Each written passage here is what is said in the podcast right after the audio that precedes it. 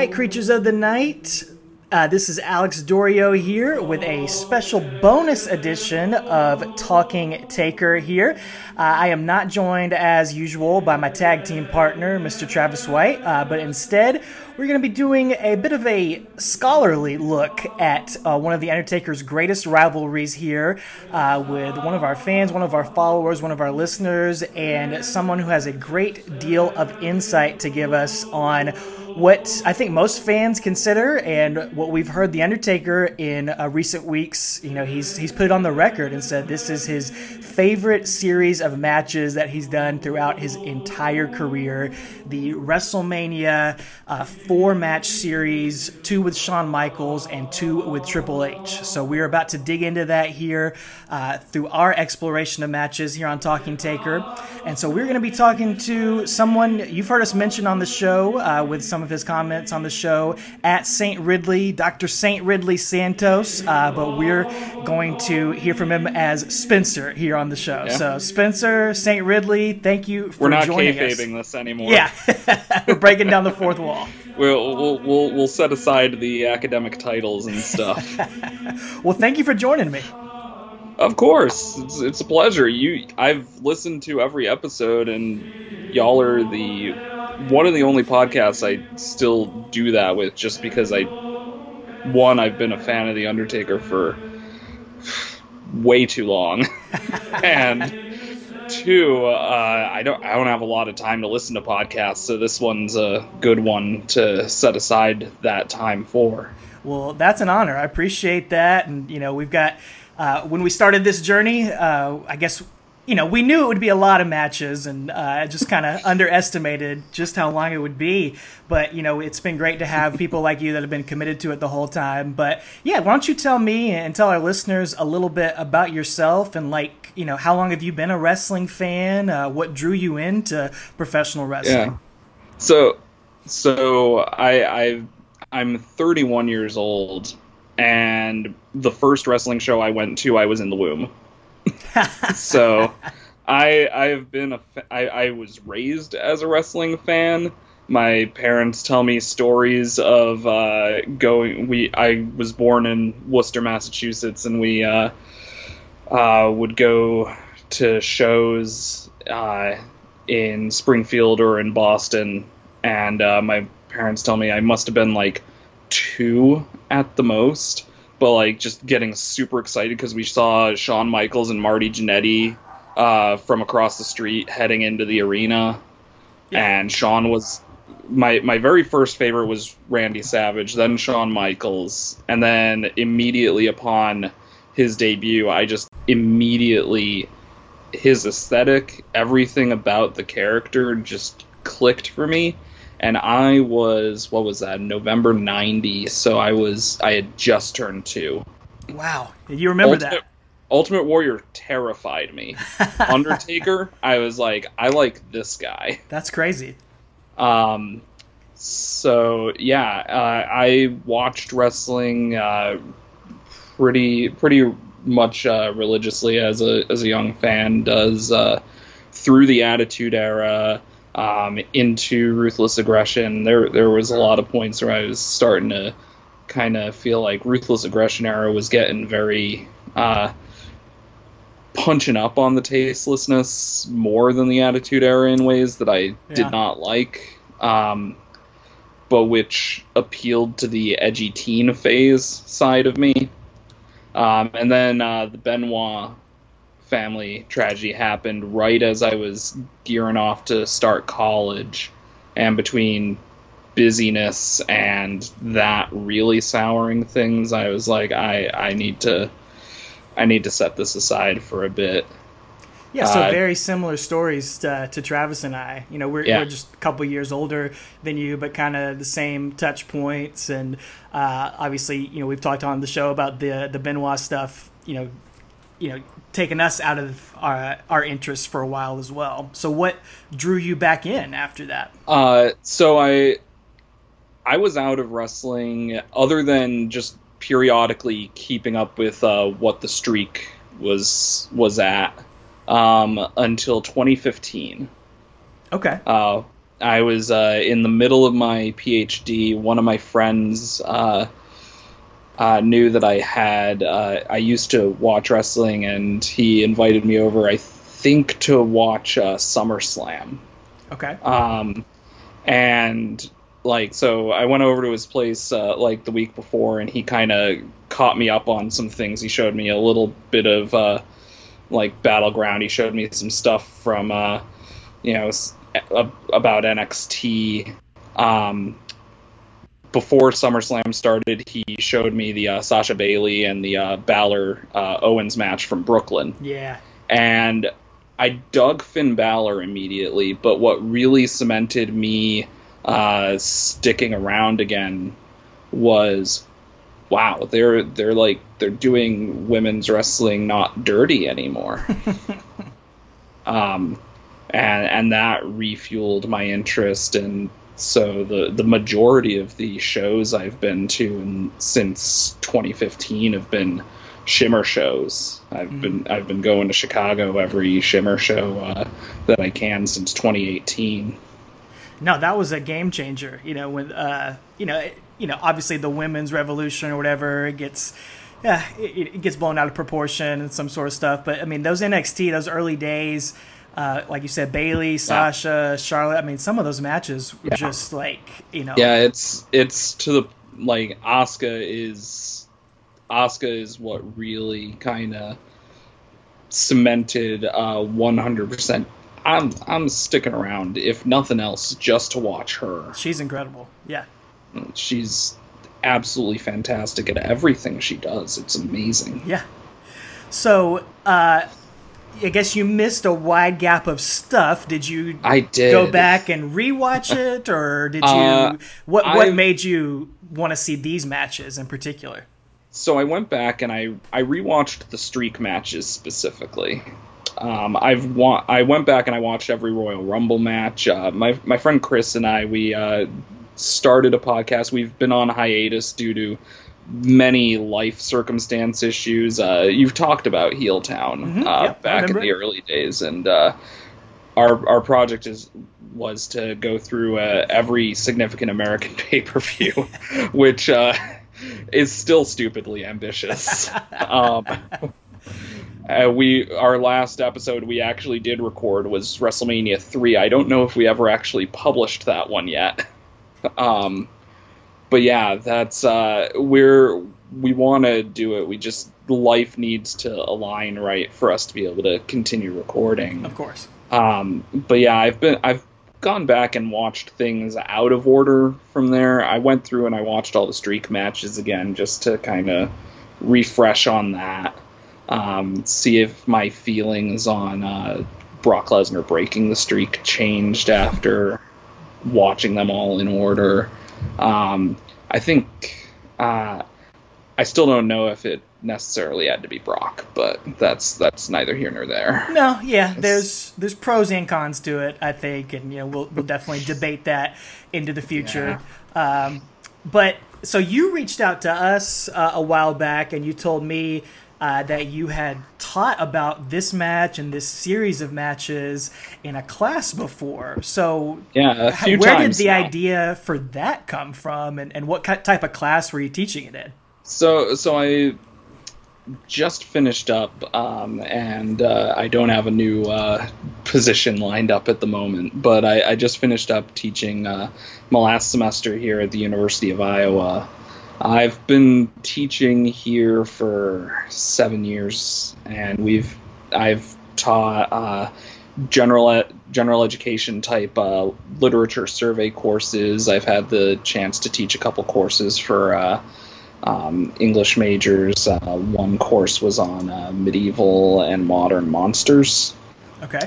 Um, for the Ed, I did not teach this series in the uh, in the course on monsters. I, I pared that down to just two matches, and one of them was Brock Lesnar versus Hulk Hogan.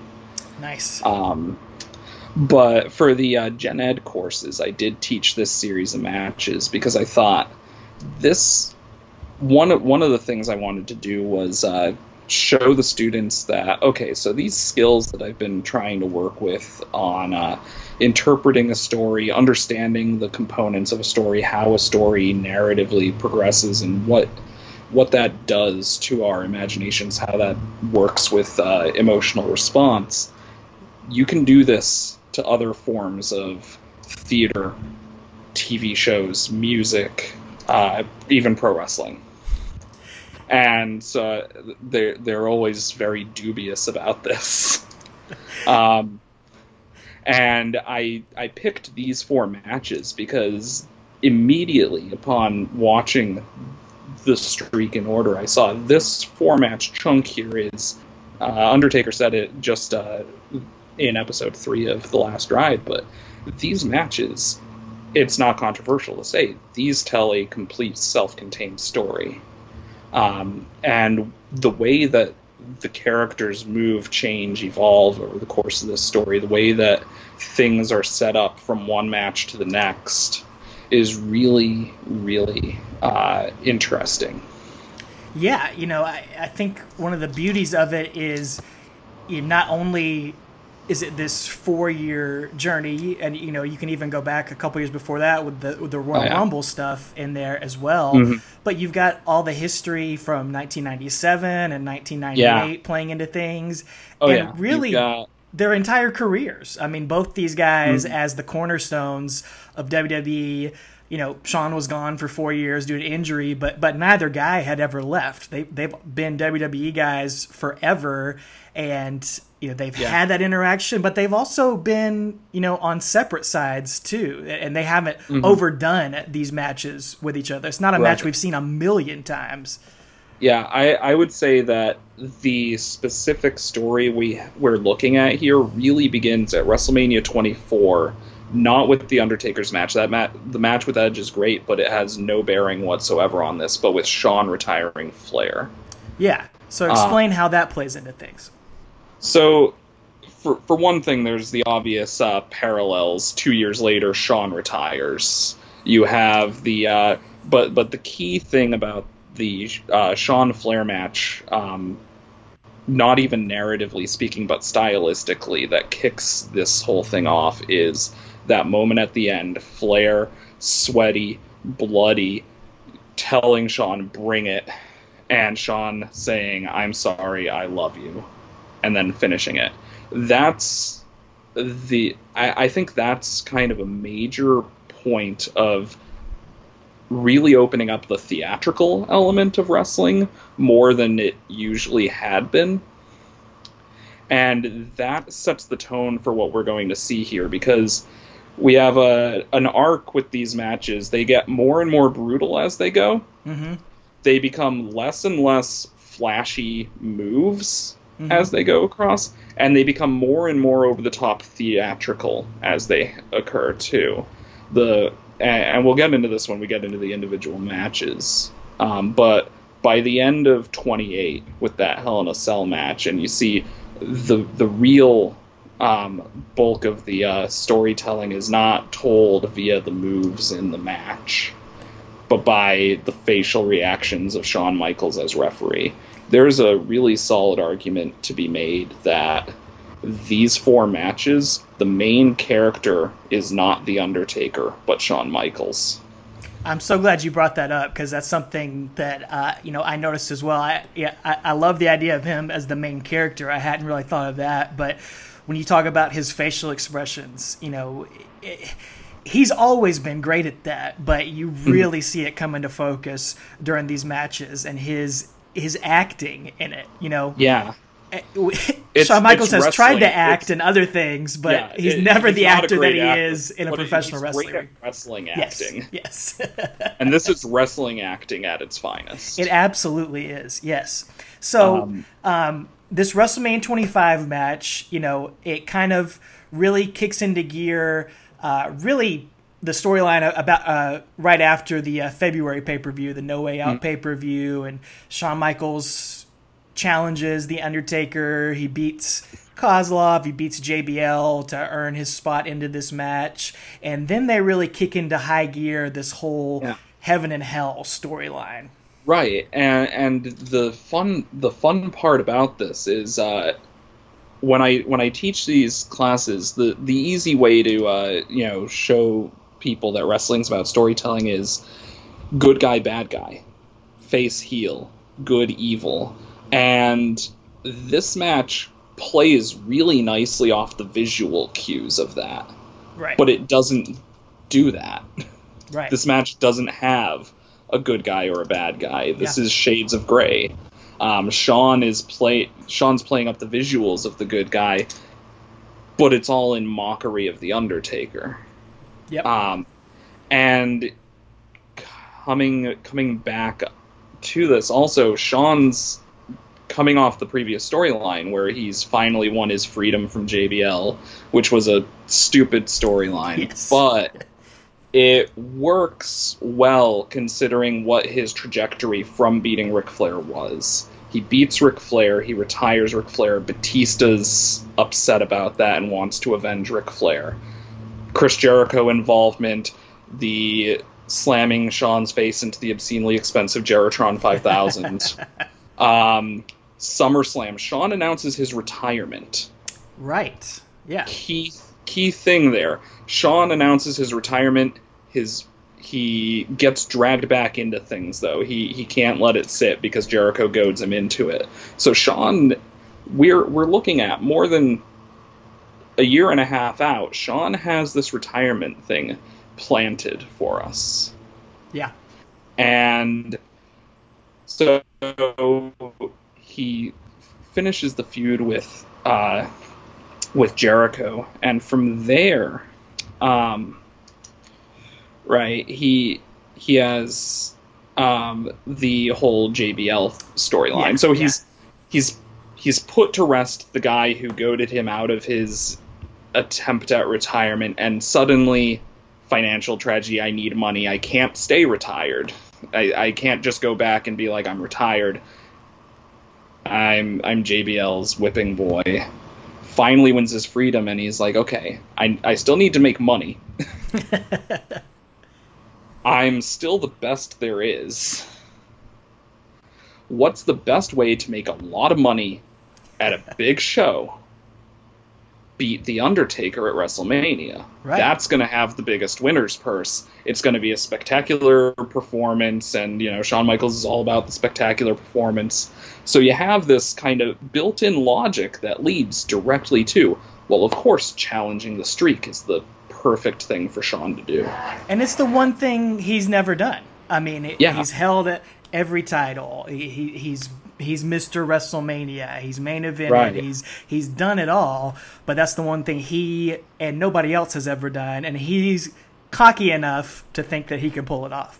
Oh yeah, and and he's and so the heaven here is it's twofold. Obviously, there's the play on the good and evil, but he's also trying to have that everlasting glory kind of um, thing. Uh, if he beats the Undertaker at WrestleMania, that's the everlasting glory. That's the heaven. That's also the heaven of financial security. um, because I'm not going to let us forget that that storyline immediately precedes this No, I like that Uh, you're bringing it into it. and it, and it sets this uh, it sets Shawn up at between his size compared to the Undertaker. Uh, it's it all sets him up really perfectly as the underdog, as if to say that again, we're gonna make this look like Shawn is the good guy to the to the Undertaker's bad guy to the uneducated eye. Um, at a at a very face value way of looking at this, Shawn's coming out in white, Undertaker's coming out in black, descending from the heavens, rising from uh, the depths. Key thing: Undertaker is not rising up from flames, though. hmm The flames only come later in the entrance. Right. So he's not rising from the inferno, and the Undertaker. It's not Christ versus Satan. It's an ambitious young hero, not young anymore, but a hero facing the inevitability of death. Yeah, yeah, and you know, you talk about Shades of Grey, um, and how Shawn Michaels he is the light, but if you watch the build up to it, he's if anyone acts heelish, it's him. You know, he's the Exactly. one. He sneak attacks Undertaker so many more times, and he gets the upper hand. And, and he does it the same way the next year too. Like Yeah, that that yeah. super kick on the ramp in the in in the video package, he gets another one off the next year's video package, and it's just like, all right, we're we're we're going that level of the, these callbacks here. Mhm. It's so Um, Shawn's the one who uh, feigns an injury uh, very early in the match with his leg, and that comes back through the entire course of these four matches in a way. Um, and we'll get to that, but sh- so there's, great. and that's there's something he did too. Was that with Batista, or or one of those matches? Yeah. Or- yeah. Yeah, he he faked out an injury on Batista in one of his uh, post Flair matches. Mhm. Um, so Shawn, you know, he he play he's he's playing a little dirty because he he knows that this is the impossible task and I have to pull out every trick to do it. And depending on your uh, set of uh, cultural expectations about a hero, that's perfectly normal heroing to do um, in in different cultures. I, I like to think of Shawn here as almost like Beowulf fighting the dragon, um, knowing that this is a tall order. He's kind of getting up there in years at this stage, but you know you got to do everything you can to fight it. And he goes down. He doesn't succeed. He doesn't outright win this. He has a fantastic performance though. Well, Um, Travis is gonna love a good Beowulf reference. He's a he's a huge Beowulf fan, so I appreciate you bringing that up. Um, so yeah, We- wh- why don't you walk us through sort of this WrestleMania 25 match, um, Yeah. kind of the way you would uh, through through the class, and you know, Yeah. what- yeah, how So- you want to start it. so there and there's a lot that I can do here that I can't do in a classroom because I'm just trying to get them to buy in Sure. a lot and uh, work through just uh, the narrative beats of okay, so you can see how you know the things they do early in the match affect things later, that sort of thing. Um, kind of often clarifying the you know how much is real, how much is fake, how much is planned, how much is improvised, kind of thing. Um, but right away during the entrances, um, we have Michael Cole attempting really valiantly but poorly to explain uh, what the general theme of this match is um, uh, about these two characters. He talks about how they have different personalities, different ways of living. Uh, it, it's just the stupidest sounding thing. Uh, in the end, he says, but they have one similarity: they're both winners. And this gets me back to my uh, Beowulf comparison because uh, he's he's trying to get at what's happening in Beowulf too. Is Beowulf is a hero. The monsters, Grendel, Grendel's mother, and the dragon are all monsters. But the way that the Old English is written, there are words that are used to describe both of them, Mm. both the hero and the monsters that are the same. Wow. And what's happening here is Michael Cole is he's he's overstating the differences. But the key thing to take away is these two are a lot more alike than they than than you might think. Yes. They're both monsters of of performers. Um, and the the uh, Shawn is just as monstrous a performer in terms of his incredible wealth of skill uh, as the Undertaker is. So, and and you look at this, there's there's no clear hero. Look at the signs and the hear the crowd reactions. The Undertaker is just as uh, beloved. Um, this match itself, I, I don't think we need to go into too much detail on this part. Y'all will cover when you get there uh, in your next regular episode the the play by play of this match because the play by play of this match doesn't really matter for the big story. Yeah. What matters about this match is that it's it's a slow it's a it's a steady upward climb of of rising tension. They start off kind of slow, feeling each other out. They build to okay, now we got a high spot.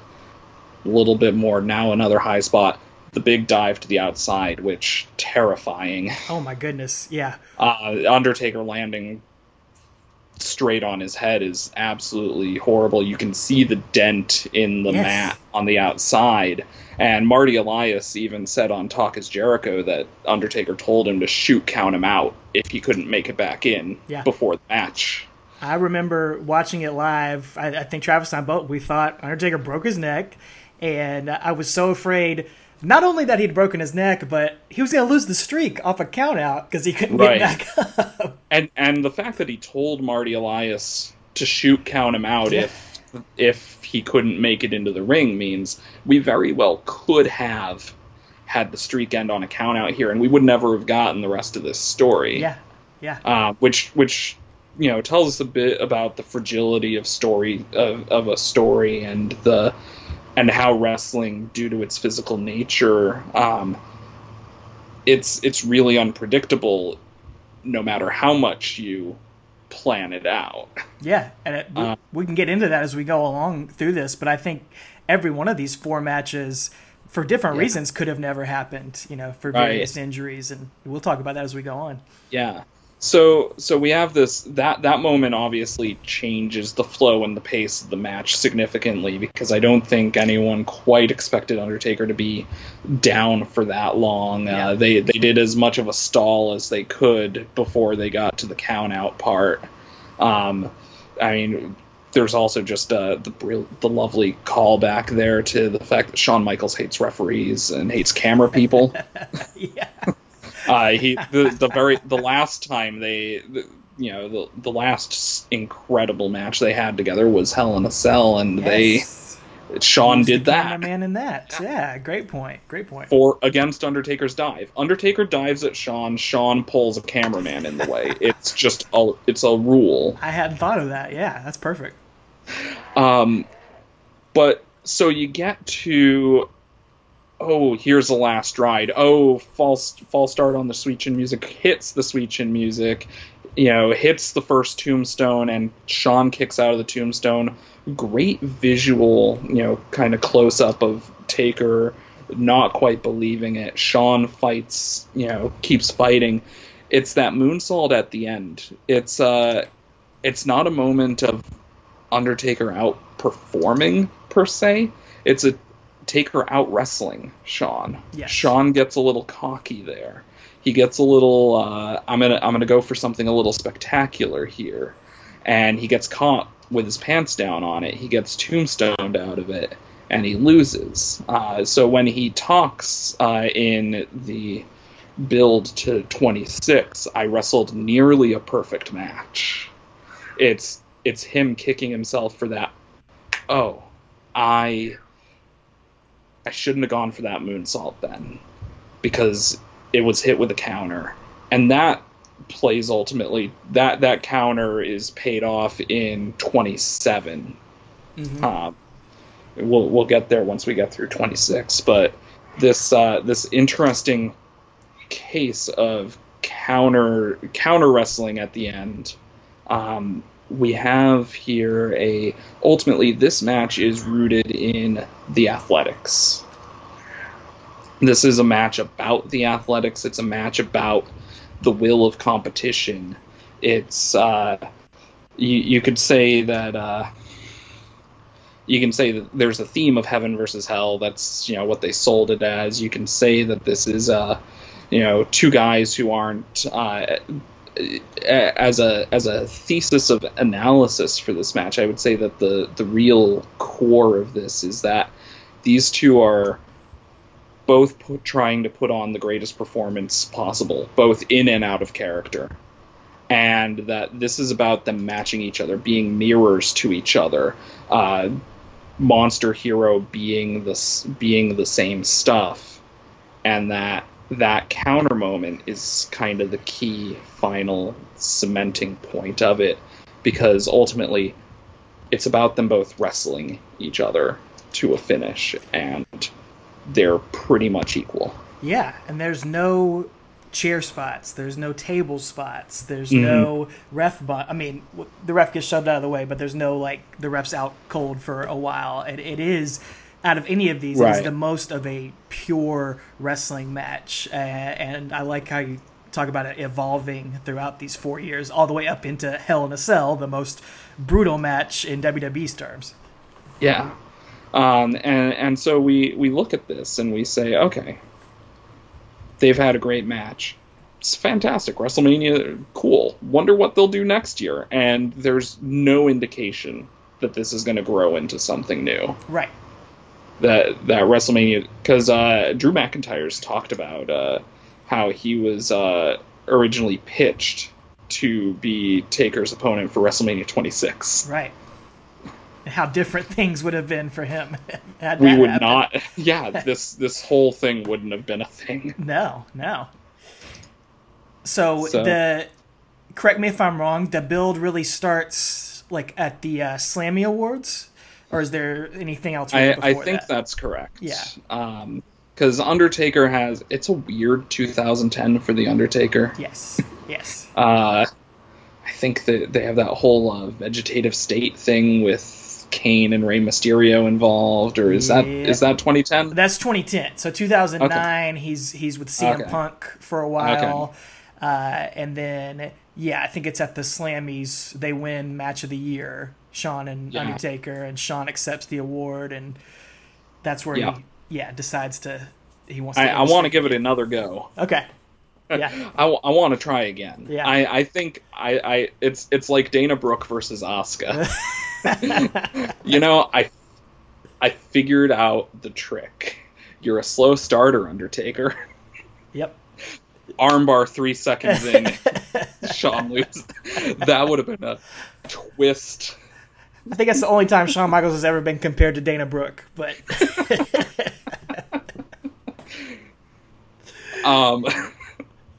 anyway, so yeah, uh, and Taker is he's not refuses, interested. yeah. he's he's not interested. He's he's looking for you know the streak matches for the Undertaker. I think uh, to a degree, as a character, he's he's not looking to have repeats just to have repeats. Yeah. I think the character is looking for um, something new.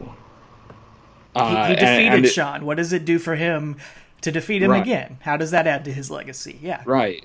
You know, I'll I'll do it if you put your career on the line. Yeah. You know, if if you retire after I beat you again, and Shawn, you know, beautifully says, you know, they that uh, you know, if if I can't beat you, I have no career. Yeah. And uh, I mean, you talk about Shawn's acting. The Royal Rumble 2010, where Oh, Shawn's yeah. trying to win that so he can get that match with Undertaker, because Undertaker was the uh, champion uh, at that Yeah. point. And as he Shawn just just hanging on by one hand and, and falls out of that Rumble, Yeah. and is just like in tears Him- as he falls out.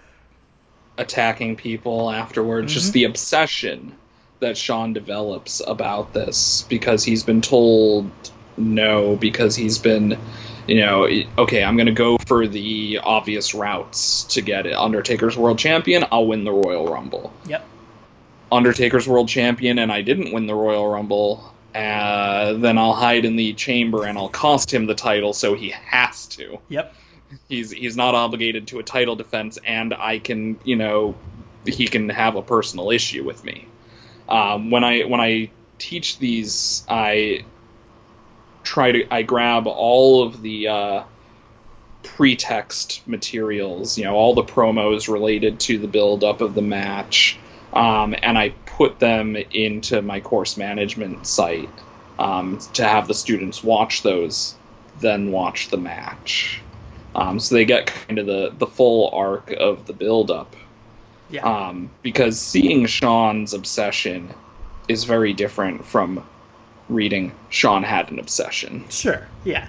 Um, it's it's the same as with any book. You can read the you know the spark notes, but you don't get any of the depth of it. No, you don't. And you know, they always produce those great video packages before the matches and that's if, if you can't see anything else, that's a pretty good, you know, Oh yeah, those are those are fantastically well done. but yeah, if you can watch all of it, it, it adds even more layers to it. right. So take us Yeah, into and so this match. yeah, take us into that. So this match is obviously it's streak versus career. That's that's the theme of it. Um, and this is the one that I think really begins to introduce um, what the overall arc and purpose of these four matches is, which is um, there's a there's a great uh, there's a First Corinthians uh, chapter 15 verse 26 the last enemy that shall be destroyed is death that's the King James version um, death is inevitable Mm. can death be conquered Yeah. Yeah. no we can't conquer death we're we're mortals Right. But the Undertaker isn't and this is the thing about this match is the Undertaker isn't death. He's an avatar for death in the world of wrestling. And he might be beatable. Hmm. And this match really goes a long way toward humanizing the character of the Undertaker. And, and the rest of these matches do as well, but this one makes it very clear that that's what's happening we we talk about uh, Shawn. I'll talk about entrances in a moment, but just at the beginning of the match, uh, Shawn feigned the leg injury toward the beginning of the previous year's match. Taker, old school, the leg gives out. Mm-hmm. Not a minute into the match. Yeah. Yeah. So now we've reversed that. We've introduced oh, oh, the Undertaker is selling almost this entire match that he can barely walk. And the Undertaker, you know, he's I think he's underrated for his selling too. Like Yeah. he's he's he tells a great story when you see him do that. Yeah. So the Undertaker get like this this match is it's Taker selling on the run for the entire match. Mhm. Right. And what's going on here that's really fascinating is it's not just the selling that adds a human dimension to him. Um, and, and, and we'll get to there. Um, so, you know, we have this, uh, it's a reflection, Shawn, you know, kind of, you have a interesting three year story Shawn versus Flair, Shawn versus Taker, Shawn versus Taker. Career ending match, career ending match as bookends here. yeah. Um, and you notice the uh, the way that their entrances are different this year. Shawn is without all the pomp and circumstance. He's he's stripped it down to I'm not gonna do the whole white special entrance. I'm just gonna come out. I'm gonna. He's he's very calm about it. He says his prayer at the top of the ramp. Yep. He heads to the ring. He waits. There's minimal showboating. There's minimal mockery of death in this. Undertaker, on the other hand, has a somewhat more spectacular entrance. You have that cool laser light summoning circle Yeah. effect. Yeah. Um, and he also usually you see Undertaker, you know, some visual cue, some movement he does to summon the fire. The fire simply appears as he's making his way down the ramp. Yeah. And so Shawn here, he's just a man facing down his own death. In a way. And this is also we talked about, you know, matches that we we might not have seen, but this is a month after Undertaker had been burned at the Elimination Yeah. Chamber pay per view, suffered those severe burns too. So I remember at the time thinking, is he even going to be able to make it through this match? You talk about his Yeah. humanity uh, being on display in this. You've got that in the back of your mind as well. Right. Yeah. Um, so, and this match, you know, it's it's a lot like the previous match. I actually like this one a little better than 25. Yeah, a lot of people. I think people are divided. I I think it's 50-50 Um, I, from what I. Hear I think in terms of purely wrestling, 25 wins as a purely wrestling story. Mhm. This match with the little little uptick to the drama, to the to the actual play acting aspect of things, I think it it appeals a little more to my sensibility. Yeah. So how do we see uh, through this this 26 match? How do we see the connections to the 25 match? What are some of the things that come Okay. into play? So we have uh, obvious, for instance, the uh, we have a reversal on who does the uh, leg selling. The fact that for Shawn it was a fake out to try and hit the Undertaker off guard. Here the Undertaker is now in. This match is uh, no DQ. So we have that little escalation of brutality. They don't bring out chairs or anything though. Yeah. They they the it's it's a playoff of you know we had that scary moment of the Undertaker almost getting counted out, and Shawn's like I don't want to win and beat Streak that way, Mhm. you know. So we're gonna have no DQ. Don't don't count us out. Just let us do what we do. Um, and so you, that builds up. Uh, instead of Undertaker doing the big dive, we got a cutoff of a of a dive. Shawn cuts Taker off in this match, so Taker doesn't have to take that dive again. Yeah. Uh, but instead, we got Shawn moonsaulting off the off the uh, turnbuckle through the table on Taker's legs, and and the fact that he hits Taker's legs just really kind of adds to that moment. You you might think, oh man, he he kind of whiffed his positioning, but no, he's he's playing off the whole leg thing Oh that yeah. this No, that's on purpose. match is about Yeah. Absolutely. um, the pace of the way this match starts off, pace wise, we saw previously they they felt each other out. that was last year's match. They felt each other out, and now Taker's just boom on him. He's like, you know, I do not want to deal with this, and I will not deal with this. I'm going to just put you down, and then boom, the leg. Um, so we get this uh, play, almost this frustration from the Undertaker, both at his physical issue through the match, but also at the very idea that Shawn has the temerity to challenge him twice in a row. hmm Yeah. Like, I could have wrestled someone new, and instead I have to put you down. I am not wasting my time. I am not wasting, you know, any more energy than is necessary on this. yeah. You you can Uh-huh. see that across his face throughout the match. Yeah. And so Shawn, you, you get glimpses of Shawn, you know, he he's you know he's all business here, but he pulls off a little bit of the showboating. He pulls off a little bit of the uh, um, the the same kind of uh, stuff as he had. He he does some interesting uh, things. The previous year, he put Taker in his version of the figure four, which I, for the life of me, have never been able to figure out why Shawn does that Yeah. weird kind of. I'm a put the legs on wrong for the figure four. Yep. Um, this year he does Flair's figure four. He does an ankle lock. He does an X Factor to counter out of the last ride. like he's he's honoring his friends. Yeah. He's going back through the years. through this match. Yeah. Um, there's he's there's going for submissions throughout this match, and it's it doesn't work in the moment, right? To see Shawn put Taker in the figure four and think, oh, Taker might submit here, because no, that's that's not on anyone's radar here. Um, it does pay homage to Flair and the fact that Shawn beat Flair.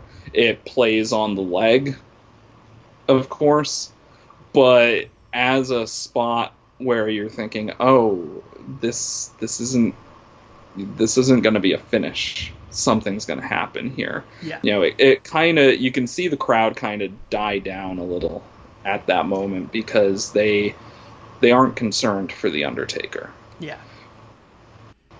but we're we're building still Exactly. toward toward the bigger picture of these four matches.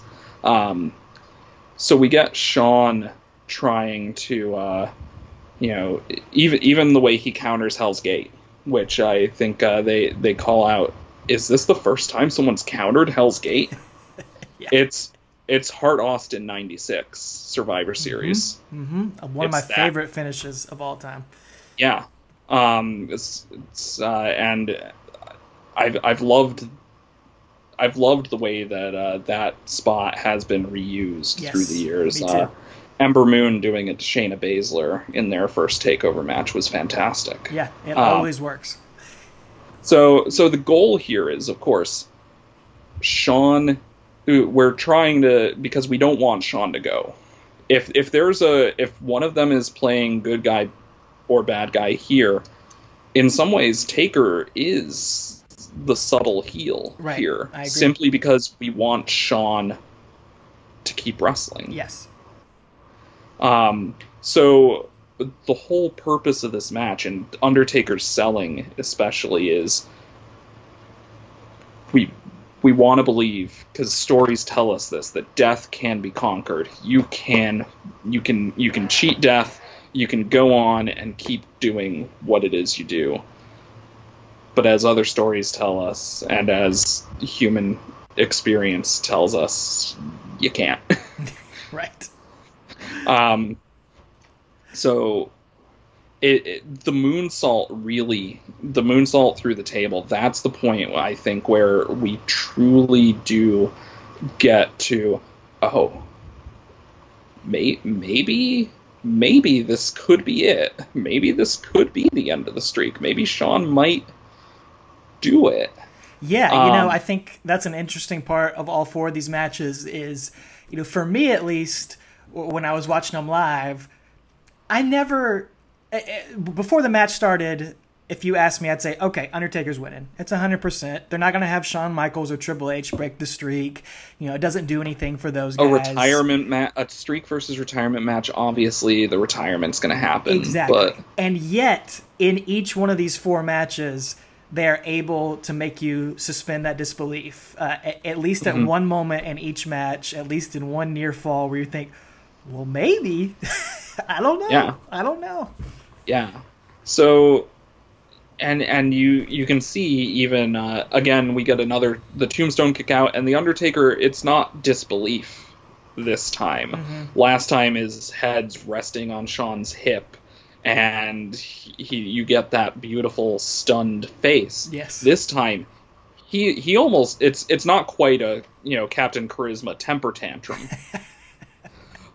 but he is pissed. Yeah. Yeah. That this did not work. This is the second tombstone of the match. The first one happened fairly early on outside the ring. Come on. Right. No. Undertaker doesn't do that no, he doesn't. matches. Mm-mm. So again, further humanization. Um, it, it makes us it, it makes us realize Undertaker the character is invested in this. Yes. And not in terms of putting on a great match or even in terms of keeping the streak alive, but he wants to beat Shawn. He is invested he's invested some portion of his being in I have to win this. Yes. Which is a very human thing. Uh, it's not he's not death the dispassionate. He's Mark Calaway Death's chosen in in a way. Yeah, and he's been um, challenged in a way that he never has been before, and and yeah, and and and it's because he's he's he's not simply doing the inevitable. He's he's doing what he feels he has to do, and as Shawn is struggling toward his feet. Taker goes for the, you know, he signals the throat slash for the final tombstone, but he stops himself and he looks at Shawn and you kind of get that little shrug from the Undertaker, you know, telling Shawn stay down, mm-hmm. which will come back the next two matches. Yep. Yep. Um, but you know, he's he's he's he's not a dispassionate. He's not even just an executioner now. He's he's just a man who's wondering why. What is what is what is making you want to keep going? And then and this is of course where we up really uptick the the the theatrical and Shawn, you know, clinging to Undertaker's pants, slash throat slash himself slap the Undertaker. You get that fantastic, you know, Undertaker bug eyed, angry, jumping tombstone finish. And then he does something that he doesn't really like outside of these matches, he doesn't do it again until 33, where he somewhat breaks character a little. Yes. Yes he I don't know what he says to Shawn. Yeah, I, I can't read can't read his lips, um, and it's not you, you, the audio isn't picked up, but he says something. He shakes Shawn's hand. He hugs him and leaves the ring to Shawn. You know, obviously this is a the Undertaker, the man, versus the Undertaker, the persona. Exactly. You know, and it's like you said, it, it never happens. Um, you know, we, we saw him pay tribute to Ric Flair when Ric Flair was retired. Another nod, a connection between Yeah. these two things. Um, but that's, I mean, outside of that, um, you you could you saw it a little bit during the biker taker days when you know when he Yeah. shook John Cena's hand and things like that. But as far as Jeff Hardy, yes, that sort of stuff. But as far as the but dead never man, the dead man. yeah, yeah, it's so powerful. So so yeah, and and you could be forgiven for thinking, all right, man, that was a beautiful two year story. Sure, We're done. What's next? of course. and and uh, it, it- just like when Shawn beat Flair, and Batista's like, I do not like that you retired my friend. Triple H is like, I do not like that you retired my friend. No, he does not. I am angry at you, Undertaker, and I want to fight you. And we're going to also have a no holds barred match, no DQ, no sub- no countouts. and uh, this was another one that it, it don't, I don't think this was the original plan. You know, uh, I think online a lot of us were thinking this would be Undertaker Sting. You know, they Right, did yeah. those vignettes with the. I the think they were Shaq- talking to Sting, Yeah, yeah. and whatever their negotiations were fell through. fell through. It was gonna, it was in Atlanta, so it was like, oh, WCW country. We're gonna see Sting Undertaker finally. Um, I think there were some plans for Wade Barrett and the Undertaker because that's the Nexus is who takes out the Undertaker as well. Yeah. Uh, and then, like you said, Triple H steps in, and um, you know Triple H has his haters out there, but man, he this this rivalry and these two matches are incredible as well. Yeah, and the thing about these matches is, I, I think as far as these do not come close to touching as far as in-ring like wrestling performances the previous two years, but they're equally compelling. Yes. Even though there really is like this one and especially the next one, there's not a lot of wrestling about them. These are just knockdown, drag out, street fight brawls yeah. with no res- there's no connection between what they're doing in these two matches and you know Lou Thesz in the 50s. you know, Shawn Michaels and Taker just the previous 2 years far more resembles a Lou Thesz match, Yeah, it does. And which and it doesn't res- neither of those matches resemble a Lou Thesz match in the slightest. right. Uh, and that's okay. You know, that's Yeah. wrestling doesn't It's have to be the diversity of wrestling is Right, right. breathtaking sometimes. Um, you know, I loved to set up this Triple H Undertaker match. Triple H is in the ring. He's about to cut a promo. Undertaker's music hits. He comes out, and neither neither guy says a word the entire time. to. It's an entire setup for a match with no words being said, and you don't have to, and you get the whole storyline. every every because it's building off these two previous matches. Everyone knows Triple H's re, uh, relationship with Shawn Michaels. Everyone knows that both his motivation for wrestling the Undertaker because Shawn is retired now is both genuine friendship, but it's also you know a, an egomaniac like I can do it. Totally, He couldn't. I can't. I can do it. I can do it. I'm the best at wrestling. I'm the game.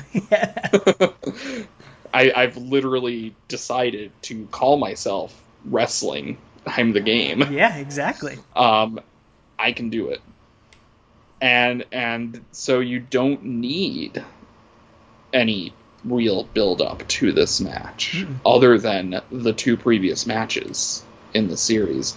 And even though Shawn is completely absent here, it's still centered around him. Yes. And this is this is why I think like you you can say Shawn is really the the character whose whose storyline this is, even though he's retired for two of the matches. Right. No, it's it's, the instigator for this. We all know Triple H and Shawn Michaels bond. Um, you know, Shawn Michaels gets inducted into the Hall of Fame the night before this, and we see again that bond between Triple H and Shawn Michaels as he inducts him. So yeah, the the undertones are there, even if it's not overtly, you know, focused on it on screen. It's it's about as subtle as wrestling gets. yes, which is not which is not very much. not terribly subtle, but we're we're not talking about, you know, high art. So this is WrestleMania 27, Triple H yeah. Undertaker. Travis and I were there live and in person for this one, and it's it's the only reason why this I, I still love this WrestleMania, even though it's uh, often looked at as one of the worst WrestleManias. But just being there in person and seeing this mm. match live, one of the best matches oh, yeah. live I've ever seen in my life. Yeah, no, I I wish I could see. I I've never seen an Undertaker match live. Oh no. I wish I had the opportunity, but just you know, yeah, time, money, sure. cost to go to WrestleMania is well beyond my reach right now. Yeah, uh, let alone a virus. yeah, right, exactly. Um, yeah, I there there was I had some consideration about possibly being able to go this year, but I was looking at you know well, uh, yeah, we're not going to have the money to be able to afford that. It adds up. Yeah. yeah. So, but yeah, no. For me, the the match that I've seen live that I love the most was uh, Tessa Blanchard versus Mercedes Martinez, uh, really? uh, 75 minute Iron Woman match. Right. Yes, I read. I haven't seen that, match. but I read about it. Yeah. Absolutely fantastically well told story through the entire 75 minutes. Uh, just brilliant stuff.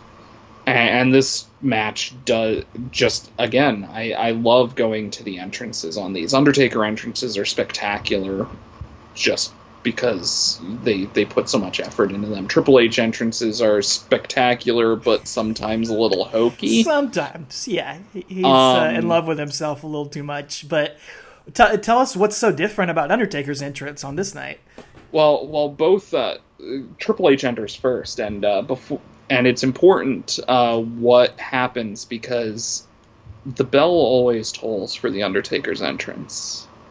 Um, I know, I know, it's become a meme that you know the gong hits, mm-hmm. but it's it's a funeral bell. Yes, it's we have talked bell. about that on the show, and. Triple H, his prelude to his entrance is Metallica's "For Whom the Bell Tolls." Yep. So we get the we get the sound of the bells, and it's not signaling the Undertaker for I think the first time since Fake Undertaker. Wow. Yeah. Yeah. I think you're right. Um, and so we have Triple H playing off the Undertaker's entrance with that. We have this uh, the the song itself and the WWE network has a dubbed thing for it that's not as good, but no. it's kind of at least somewhat on you know attempting to ape the feel of it. But for whom the bell tolls is a very strongly drum driven beat. Um, it's very warlike, regular pace, you know, rigid pacing to this song, and he comes out with this shield wall, his whole barbarian regal barbarian king get up stuff and you know then he gets his regular entrance. And it's like okay you, you did your prelude here is the interesting part. And it's because you're playing off the undertaker you're taking on the role of death. The undertaker he's been humanized a bit from the previous match. He's not death in this match. He's not the inevitable. He comes out, and the whole entrance again, the network dubs over this um, with just his regular entrance. But he comes out to Johnny Cash's "Ain't No Grave." Oh my goodness! And it's the best entrance he's ever had. I, I agree with you 100%. I had chills um, in the building that night. It was it was unbelievable and and if you watch carefully, it's it's hard to find uh, a good view of this entrance on the internet. Um, and interestingly, WWE's YouTube page shows Triple H's uh, entrance with the unedited "For Whom the Bell Tolls." Their version of Undertaker's entrance on YouTube is redubbed over with his regular music. I'll, I'll never understand their music rights.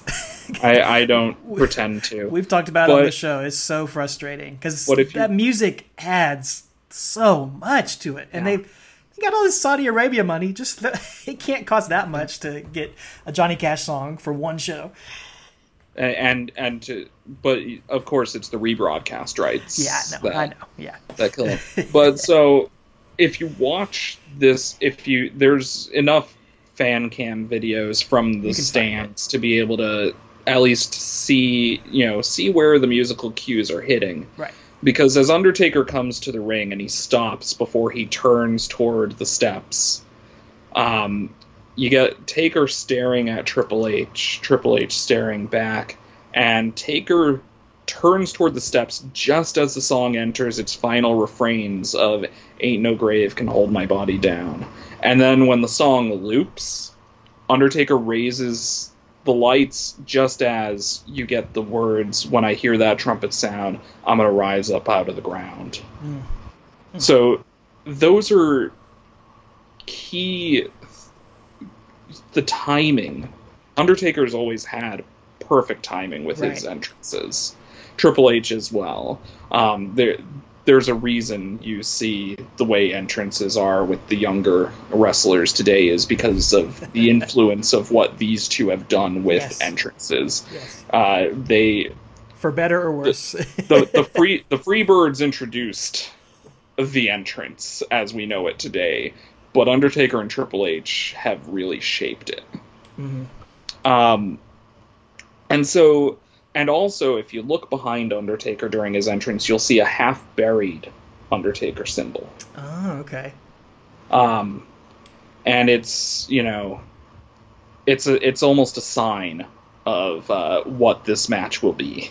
Ah, I never noticed that.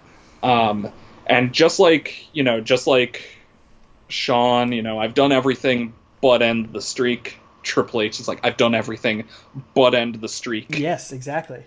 Um, you and I will define an era. The theme of this match, obviously, is you know Triple H says the the theme going in as far as what they're promoting is defining an era, but the real theme is you know there ain't no grave that can keep Undertaker's body down. Yep, yep. They played and, that before the show as well, and yeah, that was a huge part of it. And that's that's the that's the thes- that's really the theme and the thesis here are basically the same. Undertaker is human. He can be beaten. Yeah. This match proves he can be beaten at WrestleMania, but he's not going to make it easy, and he isn't yet. Yes.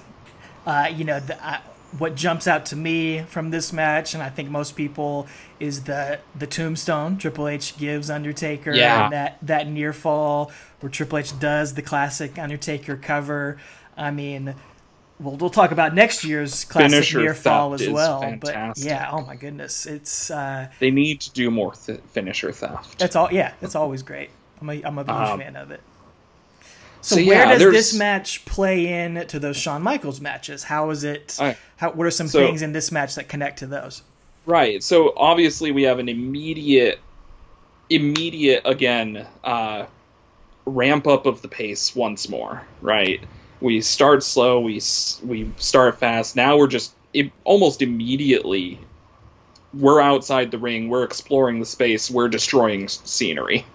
Yep. Um, the they destroy the coal mine right away, which is both satisfying because it's absolutely horrible that that thing existed.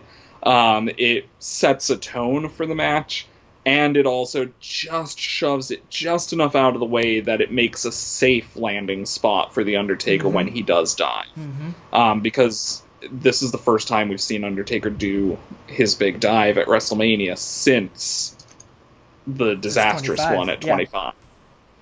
Yeah. Um, and yeah, this match so it's does, both good. It, it, it's immediately more violent than either of the Shawn Michaels matches. Yeah. Um, we have one chair enters the picture. Uh, you know, Jerry Lawler asks the question early: Can the Undertaker be beaten at WrestleMania? Uh, JR says that's the question. That's the unanswered question. Um, there's almost very there's very little uh, connective tissue in some ways in terms of moves and and spots to the previous two matches, uh, simply because this match doesn't feature a great deal of moves. Yeah. Um, Triple H isn't jumping off with a moonsault anytime soon. Right. But we have you know Triple H hits a double A, double A spine buster on the Undertaker, which you know is it's it's always a nice callback to that trip to that Ric Flair mm-hmm. aspect of things. We have um, just uh, the again Triple H kicks out of a tombstone here, um, which uh, which has not only become just a feature of Undertaker WrestleMania matches Yeah. at this stage, but again it's it's a connection to the way that it's it's happening in these these Shawn Michaels matches. And in a Uh, sense, it's a it's showing his humanity too. As each year he gets older, you know, his moves not quite as a effective. little less. effective, Yeah, he used to be, you know, Tombstone was it, but now, Yeah. you know, as he becomes more human, it, it doesn't finish him right off the bat. Yeah. And and Shawn was hitting multiple sweet chin musics on Undertaker. Triple H hits three pedigrees on the Undertaker and a tombstone. Um, right. So we we get this. Uh, you know, we've seen sweet chin music can't do it. We've seen pedigree can't do it. Um, the next one we'll see, uh, obviously, you know, and Taker comments specifically on on the moment of sweet chin music plus pedigree. Yes. Um, but we have this uh, the the key thing that connects uh, in the ring this match to last year 26 is Taker had Shawn down from the tombstone. Shawn kicks out. Taker tells him stay down. Triple H, you know, hits three pedigrees, beats him up with the chair. Stay down. hmm What's wrong with you? Just die already. And Undertaker won't, so Triple H tombstones him and he kicks out. And Lawler says he's not human.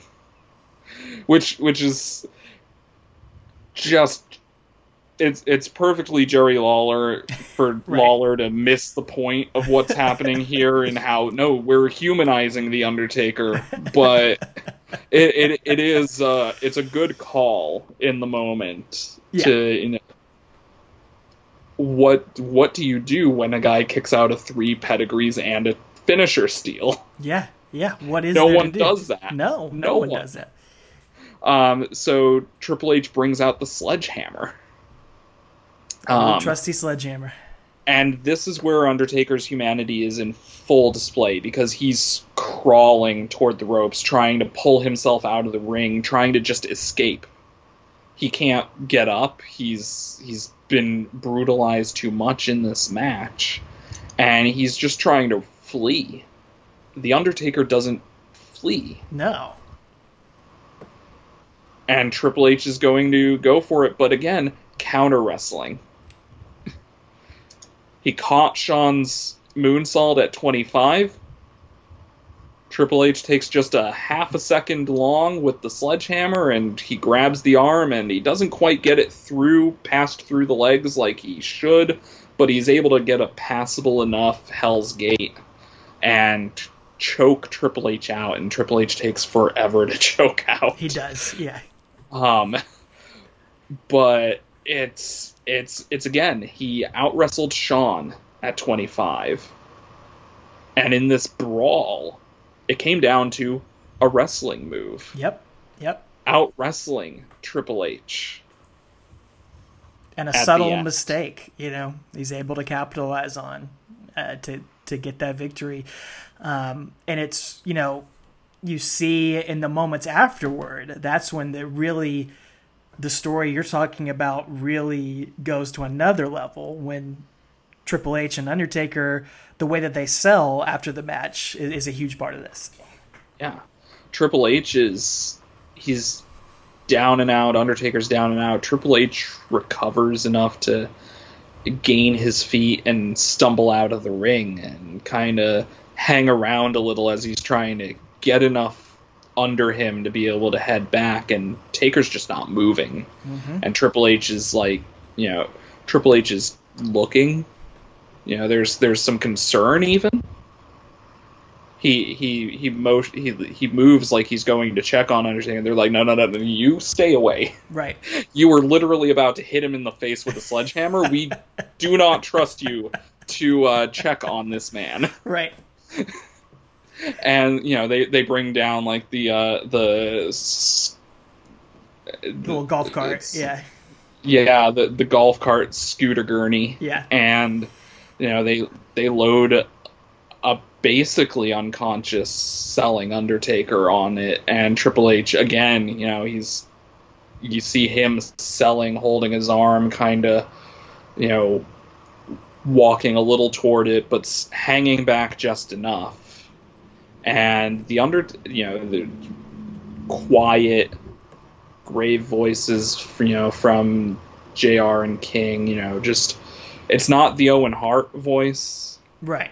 but it's like you know just it's just a notch enough that you're like okay there's still kayfabe and things. But okay. The Undertaker this and, and, it plays into the next year of course is you know they say you know the undertaker feels like you know that was effectively a loss. Exactly. Yeah. You know the undertaker he has he did he doesn't have a loss in the record books here but he was beaten yep. at wrestlemania. Yep. And that you know we've seen him on this last ride series. He kind of talked about post this match this is when he had some hip surgery done, and he really didn't know if he would be coming back for 28 the next year. And that's you know ultimately why we see him with a different look at 28. But that is the storyline going into this: is that for the first time, Undertaker is not satisfied uh, with you know he yeah. he got the pin. But he left on the stretcher while Triple H walked away. So right. He, so we, he's not happy with that. So we have a balance here because mm-hmm. 25 he beats Shawn. Shawn challenges him and Undertaker says no. 27 Undertaker beats Triple H, but Taker's not satisfied with it because he doesn't feel like he really won it. Triple H says no. Yes. that's something that's one of my favorite tricks in wrestling is to tell the fans no and really make them want something yeah. by telling them they can't have it it's it's about symmetry, mm-hmm. and we have this kind of unfolded symmetry here between the two halves of this story, built around okay. One of them wants a rematch, the other guy says no, and the Undertaker's the common guy through all of it. Right. But and and of course it's uh the Undertaker Shawn wants the rematch with The Undertaker, so he's going to give up something to The Undertaker in exchange for this. I'll put my career on the line. Undertaker wants the rematch with Triple H. He's got to put something up. And that is Triple H picks all the stipulations. Yes. and we're going to do Hell in a Cell because we've, we've been in two thirds of these matches, right? And we've never had one one on one. And Shawn's the referee. Yep. Which adds such a cool layer and level to the story, whereas it was subtle uh, last year's match, and this it's so much o- more overt. You know, Undertaker ended Shawn Michaels' career. Shawn Michaels is Triple H's best friend. How is he ever going to maintain any sort of credibility as the referee yeah. in this match? He, he, it's it's absurd to expect him to. Yeah. And he's but he's also a, like you, Shawn Michaels as a character has this level of respect for the Undertaker that he he really wants to. He wants to have that impartiality, and that's the thing that uh, he demonstrates really well here. Is he's trying so hard not to favor either one, and especially not to favor Triple H. Right. But he just qu- can't quite do it. No. He's still Shawn Michaels. He's still kind of a little bit out for himself, and he's still going to protect his buddy. And that's where the acting it comes into play. That's where the history, uh, as we've watched Shawn Michaels for over uh, nearly 30 years, comes into play into all this. Um, it's so it's so brilliant. Um, Yeah. where do you think the Undertaker's new look going into this match? How do you think that plays into the storyline? Do you see anything in that? Oh, it's a direct parallel to Shawn's obsession. Mm-hmm. Shawn's obsession going into 26 with the freak out at the Rumble when he doesn't win, the dead eye stare after he costs The Undertaker the chamber match. You know, Shawn's not doing a visual change uh, to his appearance to sell his obsession. He's doing the I deranged grasping at straws kind of obsession. Yeah. Undertaker they're selling as, you know, he challenges Triple H and he cuts he shaves his hair every day until he gets the response of yes. and it's like that's a weird choice of uh, way to obsess, but uh, I'm not going to argue with someone who's almost seven feet tall No. about how they choose to obsess, No. especially not someone with that many tattoos. Yeah.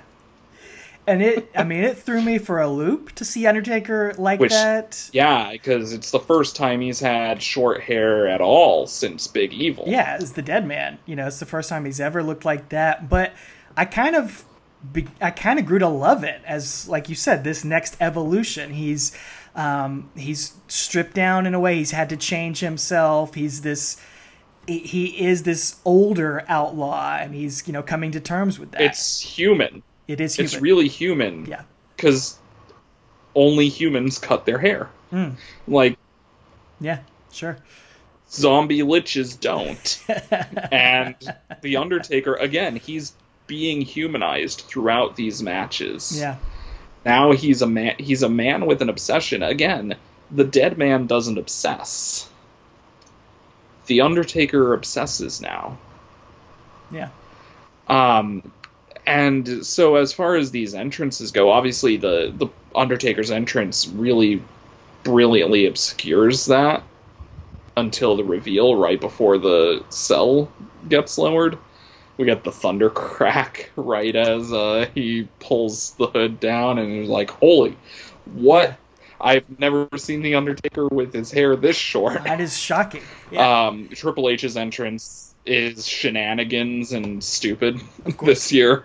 Shawn's entrance is his typical ref- referee. I, you know, I'm. He, it's Shawn Michaels as referee. Obviously, he's the center of attention. of course. Um, JR has almost this Freudian slip uh, during the entrances where he talks about how the road to everlasting mortality runs through WrestleMania, which is a misstatement It is because that means death. right. Everlasting Re- mortality. you go to WrestleMania, you're gonna die. no, JR It's immortality. You will be recorded for history to behold forever. But but it's a it's a Freudian slip about what this story's really doing. Is it's about mortalizing the Undertaker. It's about rehumanizing him. Um, it's this is the beginning in some ways of the journey toward where we got to with uh, Undertaker and AJ Styles, where he's you know bringing this into the hybrid. yes. Um, and the cell lowers and the network. I don't know why uh, they have the perpetual rights for this, but not for whom the bell tolls or ain't no grave. But the memory remains by Metallica. Another great song playing into Great the- song. these this storyline. Yeah, I love the way they use the music in this. Why this one has the No rebroadcast, I don't know. But I'm glad it But is. it's great because you have that long history of them being in a combined ridiculous number of cell matches out of how many there had been to that point and you have this you know just also the memory of the previous year remains with the undertaker that's what this hair cutting obsession and what this match is structured on is the memory of that match, it remains with him and he's not happy. Yeah. Yeah. So and they call this the end of an era, and uh, Right. it's it's the end of the Attitude Era. It's the end of the You know- Attitude Era. It's the end of the this four match series. I think, you know, a lot of people I mean, questioning why they call it the end of the era. They're all back at WrestleMania the next Right. year doing stuff. Right. But you know, Yeah, looking back at it with some perspective, you couldn't see what they were going for. right? It's it's the end of it's obviously the Attitude Era ended in 2001. But this is the end of the era of Attitude Era guys having great matches with each hmm. other. Yeah. This is the last great match between two Attitude Era guys there will ever be. yeah. there isn't there isn't one after. You know, you're you're not seeing Undertaker versus Goldust after this match. You're not seeing, you know, you you get Undertaker versus CM Punk or Undertaker versus Lesnar, but Yeah. those are attitude versus ruthless aggression. And unfortunately, we saw Undertaker and Kane versus Shawn Michaels and Triple H again. And it wasn't. it was. We all wish we hadn't seen it. Yeah, it wasn't a great match. No. Um, what what this what this match tells us is that yes, the Undertaker remains undefeated, but he is beatable, and the past will never be an option to end the streak. Mm. No one from the Attitude Era is the answer. Yeah, I love that. Yeah, Because and it has you know Uh, you can't even combine Shawn and Triple H and have the answer. exactly. You have maybe the greatest near fall in in History. WrestleMania history. Yeah, or any any history with that super kick pedigree combo. I mean, who watching that did not think that that was it at that point? Yeah. I mean, unbelievable. And again, like 26, Undertaker immediately rushing Triple H into the corner, strikes. You know, it's it's uh, it's straight to same pace setting kind of deal. Um, we're we're calling back there. Um, they exit the ring. We get some, ex, you know, again exploration of space like the previous outside the ring, like the previous year. Uh, we have the in camera, in cell camera, and that sounds terrible when you say it. The camera in the cell. there you go. Yeah, Um, the camera in the cell is right there, and the bulk of this match is shot with the cameras that are in the cell as opposed to shots from outside the cell, which is not the case with most cell matches. A lot of the sh- you get a lot of shots from outside the cell too. Mhm. Um, this one is almost entirely that those cameras inside, I think, um, and so you get this right up in their amplification of physicality. So even though they're not doing anything at this stage that's more brutal or violent than the previous year, it feels like it. yeah, yeah. And we have Shawn, of course, being the pivotal character because he's torn between his best friend, between the man he respects, uh, and Taker just dominates for the early going of this match. Right. It's it's exactly like what you can tell what the strategy the strategy of Undertaker's approach to 26 was was in kayfabe, which was I'm gonna just dominate the crap out of Shawn and beat him and you know end this silly challenge and his career. But the leg gave way.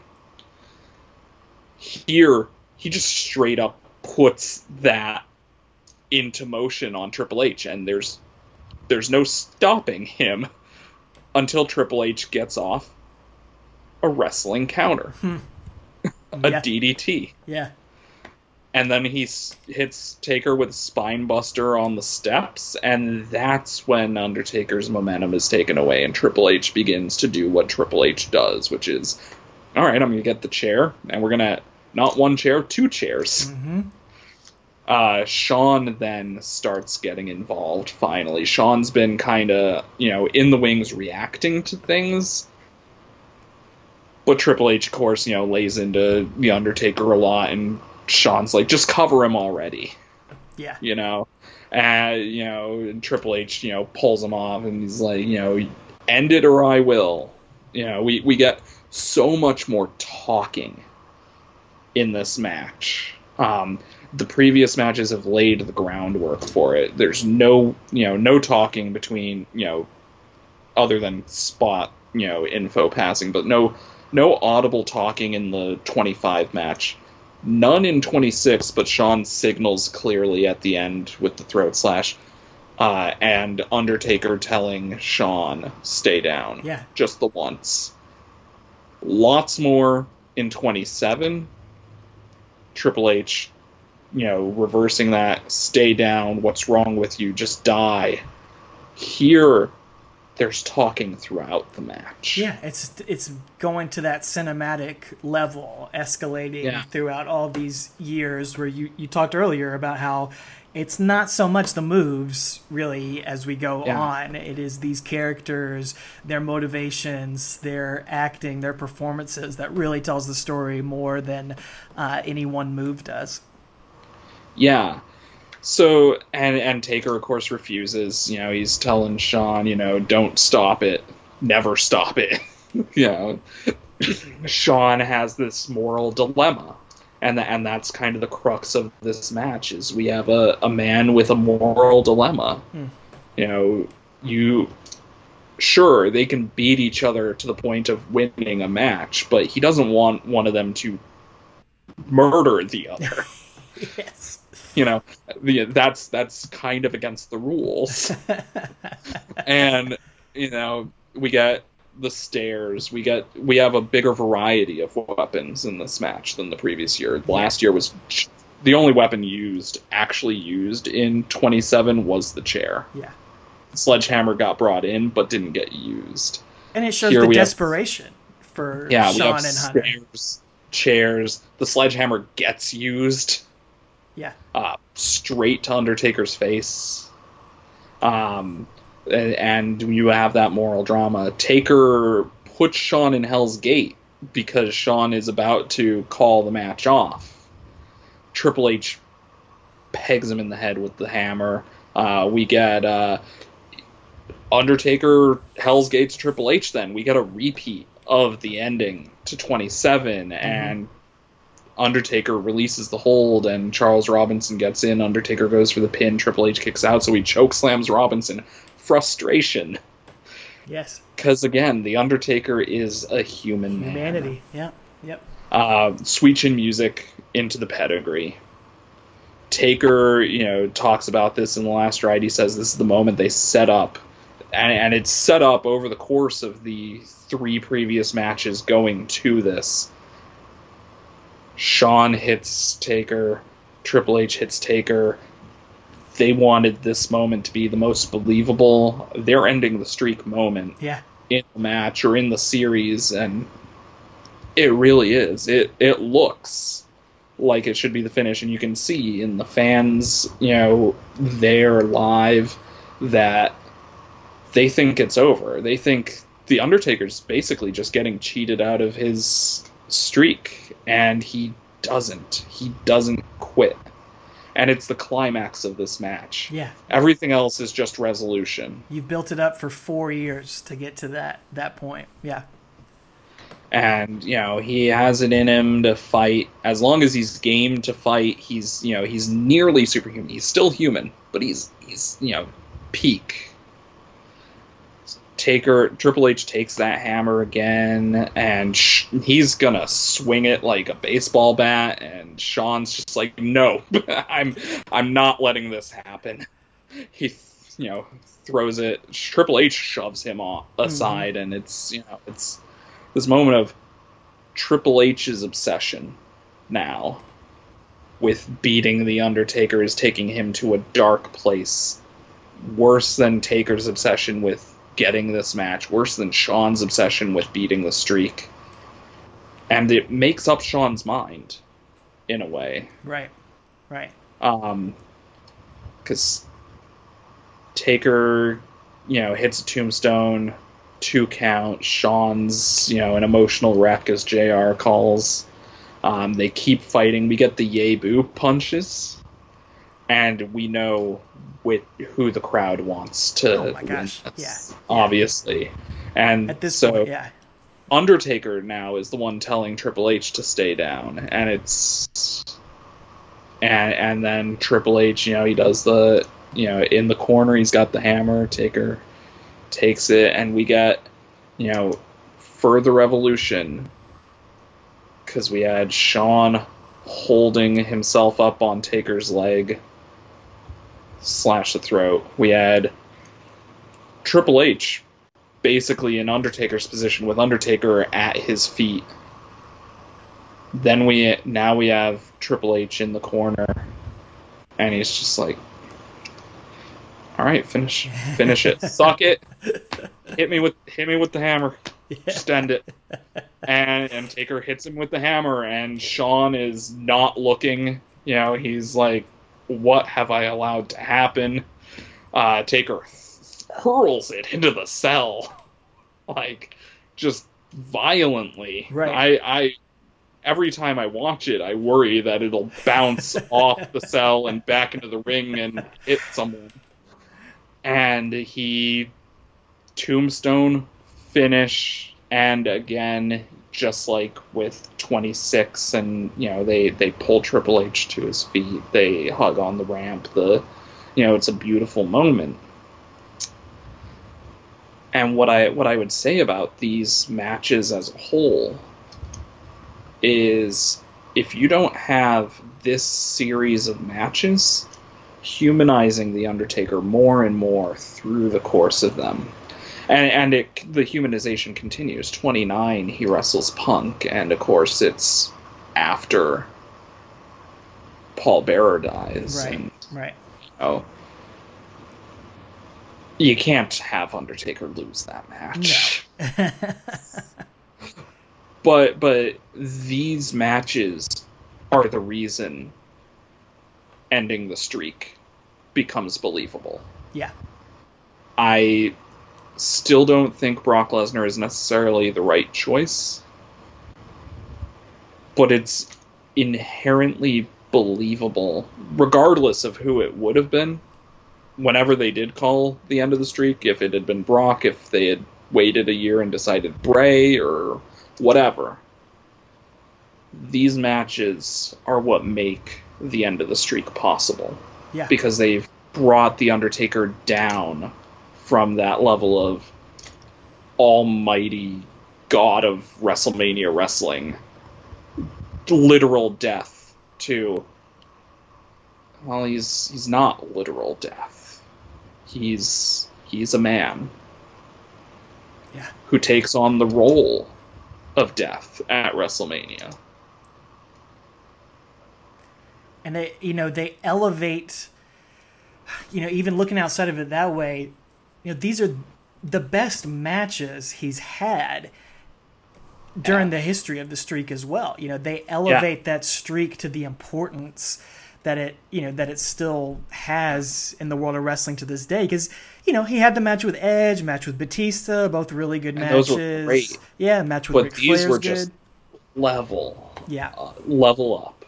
Um, I, I you know and and the Hell in a Cell match with Triple H here with Shawn as the referee. It's if you break it down in terms of, you know, if you're thinking about wrestling as an athletic performance that's designed to simulate a combat, it's an absolutely terrible wrestling match. Okay, yeah. But if you think about what wrestling is, it uses the idea of a combat sport as the foundation for a theatrical performance. And most of the time, that will be the theatrical performance of combat. Because don't don't break what's not don't don't fix what's not broke. there's a re- I like wrestling and I don't care for boxing or MMA exactly. because they're real. Yes. I I don't need the real. I I want a story. Yes. And so the the way that these matches, you know, they they take us through a journey of, you know, we have one of those it, it's it's about as pure a professional wrestling. Yes, it's a little you know no one would do a moonsault in an actual match, but in an actual fight that wouldn't be done. But it's wrestling. Yeah. we'll go with it. We wouldn't have Um, a guy dressed up as an Undertaker in a in a real fight either. Yeah. So so so we have you know we we go we run the spectrum from that to just this side of final deletion boneyard firefly funhouse level uh theatricality we're we're just this we're because we're still inside a uh, a ring in an arena with people in a live audience, no no second takes, nothing like that.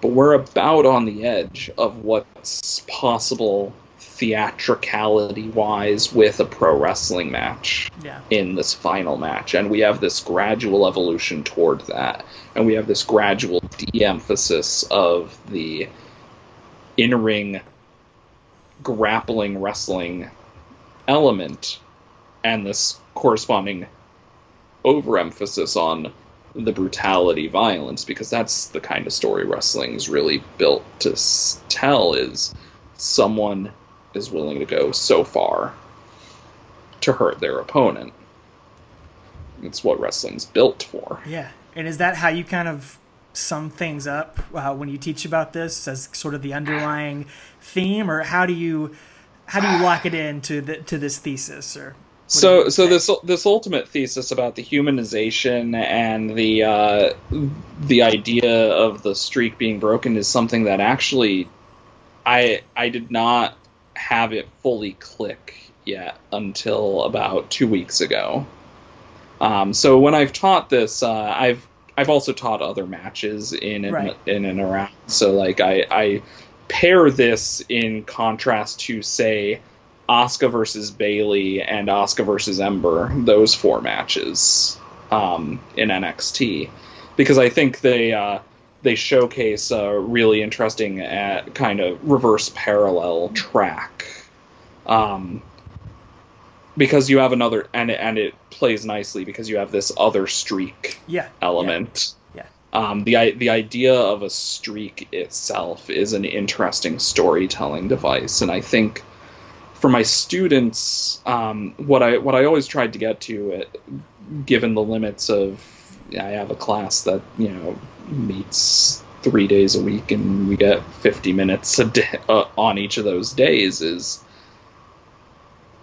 Okay, so I'm gonna I'm just gonna kind of hit you with a bunch of wrestling and show you some of the possibilities of how you can see a narrative emerge from the physical action, and also how it connect how these can be connected across matches. How the idea of a wrestling feud tells a story across the matches and between the matches, and so it's for for the Gen Ed course, it's really just kind of a broad based, okay, I really want to sell you on the idea that this is telling stories and just try and get you in the door of, okay, it's it is telling stories.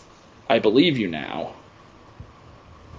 And I can kind of start putting the pieces together myself of what kind of story. Because I, I don't like to do the okay, so we're we're read we're reading Beowulf. This is what Beowulf's about. I don't do that because Yeah. that's not my role as a as a teacher. My role Yeah. is to give them the tools to figure that out on their own.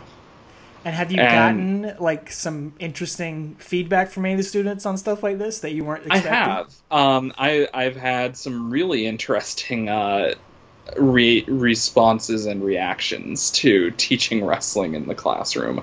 I've had students who say like because I did four days of it in uh, class, you know, in a semester, and I've had students say there was way too much emphasis on wrestling because I I would you know like eh, we have like you know this time right before class and like I'll just show a quick uh like two minute quick match uh, Uh-huh. before class starts. Uh huh. Like it's not even part of class. It's just me being like, well, we have time to kill before class starts, and I don't feel like playing some music or anything. or I, I've had uh, students uh, tell me that they became very interested. I one of the first one class I uh, showed the uh, Mankind Undertaker Hell in a Cell match the first day of class when we finished going through the uh, syllabus because we had like 15 minutes to kill, and I was like, um, no questions at all, really? Usually there's questions. Okay. Uh, let me just uh, kind of disabuse you of a couple notions because I know that there's the wrestling bit at the end of the semester. So I'm going to kind of prompt you right now. Uh, wrestling is not fake, it is scripted. Exactly. Yes. Here, watch this. And one student came to me uh, the next class, and she was like, just absolutely taken by it. She went out looking uh, on her own for other matches wow. and watched uh, Charlotte and Sasha Hell in a Cell. Okay. Um, and thought that was she loved it. and and I think uh, the fact that it had that kind of callback ish moment to the Mankind Taker cell match really worked well for her as a person with no other exposure. Yeah. And she was just like really, really fascinated by it. Um, I've had uh, students in some classes where I didn't teach any wrestling material. Like this past semester, I didn't teach any wrestling material. Um, my gen ed classes, I focused on uh, theming all my stuff around love, and it's kind of hard to do wrestling material around that. Like if I if I could, I would probably uh, pick like the uh, Macho Man Elizabeth That's wedding. the one I was gonna say. Yeah, Macho Man Warrior, that sort of stuff. but but it doesn't really you know quite work and i i had students like i wish you did some wrestling stuff i i had uh my uh, monsters class last semester, one of my students was a uh, wrestling fan going in, and uh, he wrote his paper on the Golden Lovers. That's awesome. and and I was just like, yeah, I I'm I'm I'm digging this. Oh, Like I, yeah. I don't I don't follow New Japan really, Yeah. uh, but I was you know I was really into uh, the analysis of the Golden Lovers story. I hope you gave him an A Um, plus on that one. I, I gave him a good grade on it because it was really well done. Like it's and and the thing I you know try to you know key my students into is you know I'm not I'm not interested in you agreeing with me Yeah. for the sake of agreeing with me. I want you to I'm trying to help you develop skills of interpretation and skills of persuasive argument and skills of writing to be able to make a case for what you believe in. And so if you disagree with me on something, great. I want to see what your argument is and I will uh, you know, grade you on what your argument is. If you agree with me, honestly, I'm probably a little harder on you just Mhm. because I expect you to represent your argument well. Sure. Um, I don't, you know, if you agree with me, but your argument is full of holes and really just makes the entire side of the argument look bad, I'm not going to be happy to have my opinion represented in that way.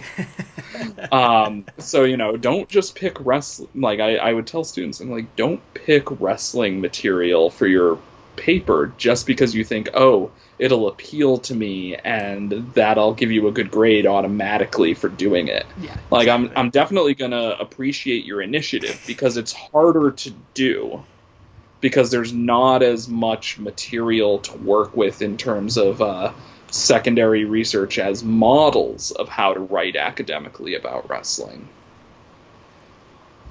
Well, That I just mean, means you're setting yourself up for a little more difficult a time, but I'm interested. Yeah. I had a student write about uh, women's uh, women's wrestling and uh, borrowed my copy of uh, Sisterhood of the Squared Circle for uh, Source, um, and it, it, was it was a it was an interesting one because the students like I, I'm really kind of interested in you you've talked a little about how women's wrestling has uh, had some uh, periods where it wasn't very respected. Can you tell me a bit more about why? And I'm like, yeah, I can I can tell you why. Uh, they were pretty much commodified sex objects.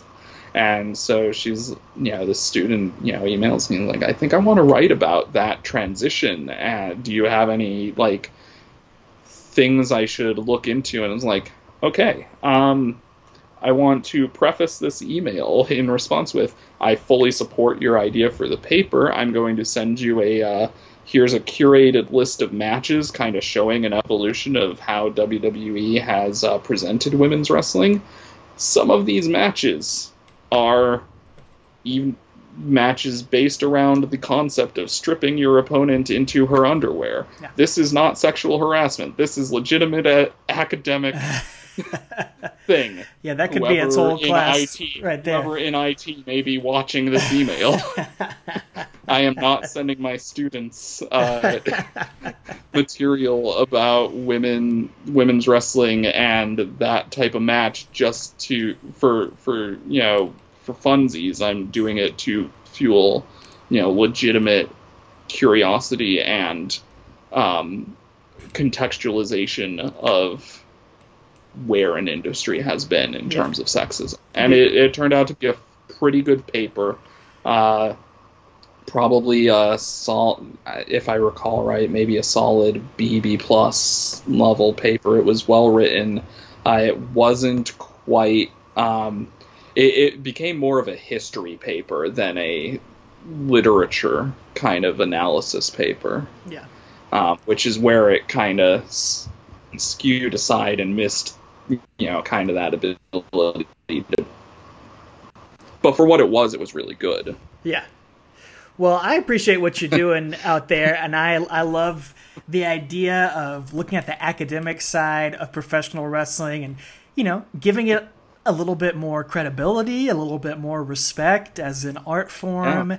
Because yeah. uh, I know Travis and I, and, and so many fans out there, we do see it as more than just entertainment. You know, when it's at its best, like these Undertaker, Triple H, Shawn Michaels series, it is like great literature. It is a great art form. So I know I would have been excited to have had you as a teacher uh, when I was in college. I would have killed to have somebody uh, t- teach about wrestling. That's that's so cool. Um, before we wrap things up, before we totally close it out, uh, just what are some quick thoughts on? Uh, you, you, mentioned the Last Ride series, so I know you've been watching that, and and the Boneyard match. I mean, you talk about cinematic. Oh. I mean, what are just some quick yeah. impressions of those two things to a lifelong Undertaker fan?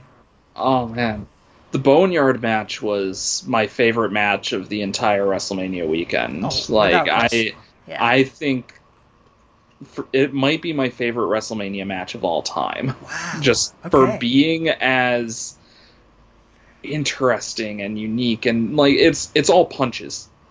Oh, there's no cho- wrestling, and a, and a choke, quote unquote, and a choke slam. Yeah, it's it's punches and a choke slam off a roof, and I think uh, Anderson gets tombstoned on the roof. Yeah, yeah, yeah. That's it.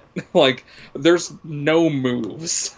This is as far from wrestling as like almost as far from wrestling as it gets because Firefly Funhouse was even further. True. Um, but it was character work that was super compelling and AJ Styles is not someone who is traditionally lauded for his character work, but he's mm-hmm. been stepping that up his entire time in WWE, and he's he just brought it fantastically here.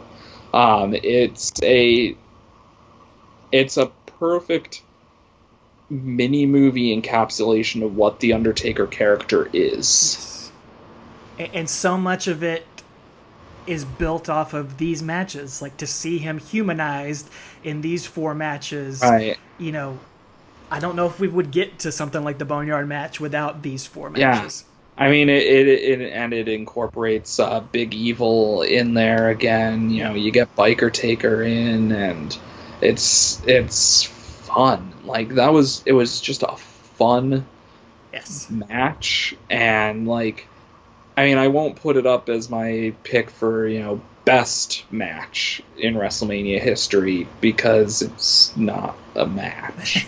it's my favorite match Okay. in WrestleMania history Okay, yeah. for its pure entertainment value. Yeah, I would gotcha. probably put Shawn Taker 26 or Shawn Razor at 10 as probably best match at WrestleMania. But this is uh, this is this holds a spot Yeah.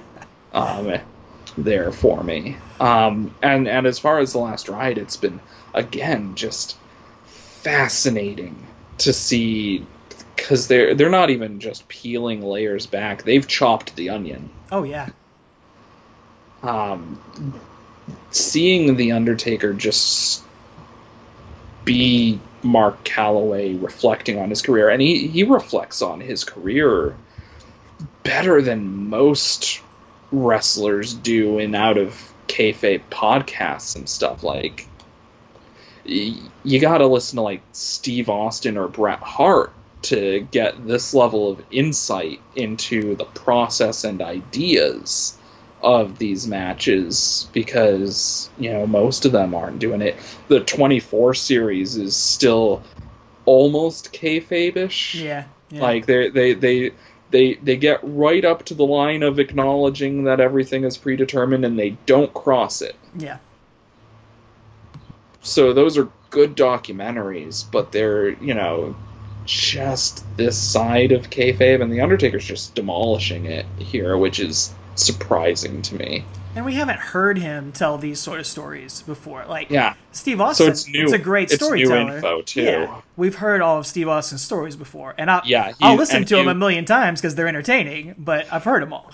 He'll he'll tell us again and again and again. Yeah, and it's it's fine. You know, it's great. Uh, but I mean, this there's, is there's fresh. so many times he can talk about Royal Rumble '97 that I, you know, remember. You know, that baby oil, Yes. zip zop, I'm out. Shawn, I don't know what's up. you figure it out. I know. I could hear him tell it a million times, and I'll listen, but I've heard it. Uh, as far as Undertaker, though, it's stuff we thought in our head, but to hear him actually confirm it or, or tell us something different, it's Yeah. really, really and and, interesting. and that's the other thing is you know he he can you know a lot of what I said uh you know is stuff that I've been thinking about these matches before he said anything about it and it's him saying that this kind of th- he didn't say anything about the humanization with this but like you know the the Sweet Chin Music pedigree, you know, saying this is the moment we wanted to kind of key up as the they're breaking the streak moment. And it's like, okay, yeah, any anyone sufficiently knowledgeable enough about the previous matches, about the context of wrestling and how a match works, could put in the analysis to reach that conclusion, as we all did. Um, if he had said something different, though, like we could still take that opinion because the thing about art is it's subject to interpretation. There's not one right answer. There's a hmm. lot of right answers. yes. Some answers may be more right or differently right than others. Like I don't know if Undertake if Mark Calloway would say that this series of matches is about humanizing the Undertaker. But if you look at them in context with each other and you watch kind of how these matches play out, it's really hard not to Yeah. take that away as Yeah. a part of what they're doing. That's the beauty of it. Well, Spencer, St. Ridley, I appreciate you joining me and, and discussing all this, breaking all this down. I think it's Yeah. fascinating. Um, how can people follow you and get in touch with you and what you're doing? Uh, I'm on Twitter at Saint Ridley. Uh, I have uh, that. That's kind of the the main thing people Okay. should uh, use. Um, I mean, otherwise, uh, if you want to uh, write me uh, to uh, you know ask for uh, you know any kind of teaching resources I might have, I have a very large folder of academic articles about pro wrestling Um, you could email me at Spencer, uh, S P E N S E R hyphen Santos, S A N T O S, at uiowa.edu. Um, if we ever get it off the ground again, uh, Heel Town podcast um, will will be back uh, eventually. I hope. Yeah, you got you got the time right now. Make it happen. You got some great insight. we would love to hear it back up and going. I hope. um, yeah, if you uh, ever go to a Shimmer show in uh, the Chicago area, look me up. I'll probably be there. um, yeah, I uh, I'm uh, currently just trying to uh, figure out a new employment situation No, more I than understand. anything. I'm in the same boat right now myself. So, uh, we'll, Well, I uh, wish you luck. Yeah, same to you. I appreciate you joining me today. It's been really Oh fun. wait, Travis isn't here. Do I get to say it? Oh, I'll, I'll give it to you. I'll give it to you. Yeah, absolutely. Uh, but thank you again for joining us and for making the time. You know, we spent two hours talking about four matches. It's been great fun, and you uh, made the time on the schedule for me. So I appreciate it, and I appreciate your support. And yeah, you can close us out. All right. Well, after four matches, two hours listening to us yammer, take her easy. I love it. I love it.